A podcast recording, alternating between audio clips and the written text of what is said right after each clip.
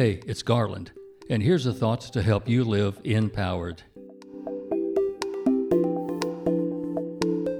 The best time to ask what if is before it turns into if only.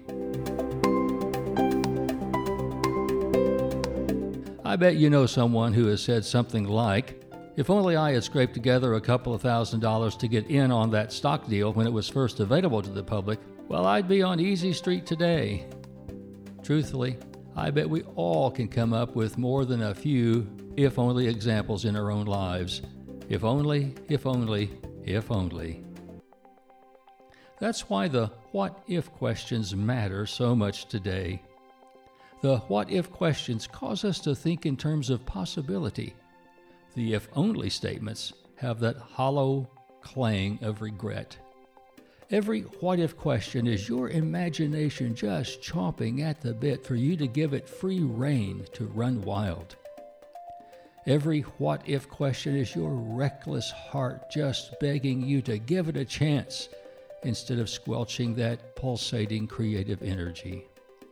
Every what if question is challenging you to take a leap of faith instead of letting your doubtful mind win out one more time? What if, at the end of your days, all you have to say is, If only I had believed in myself? If only I had ignored the inner critic whispering that I had nothing to say? If only I had stood up instead of sitting down? If only I had been the first to step forward instead of the last to fall in line? What if today you take the first step to unleash the creative energy of your personal empowerment? What if today you encourage your spirit? What if today you enliven your heart? What if today you enlighten your mind? And what if today you enlarge your expectations of living? I'm Garland McWaters.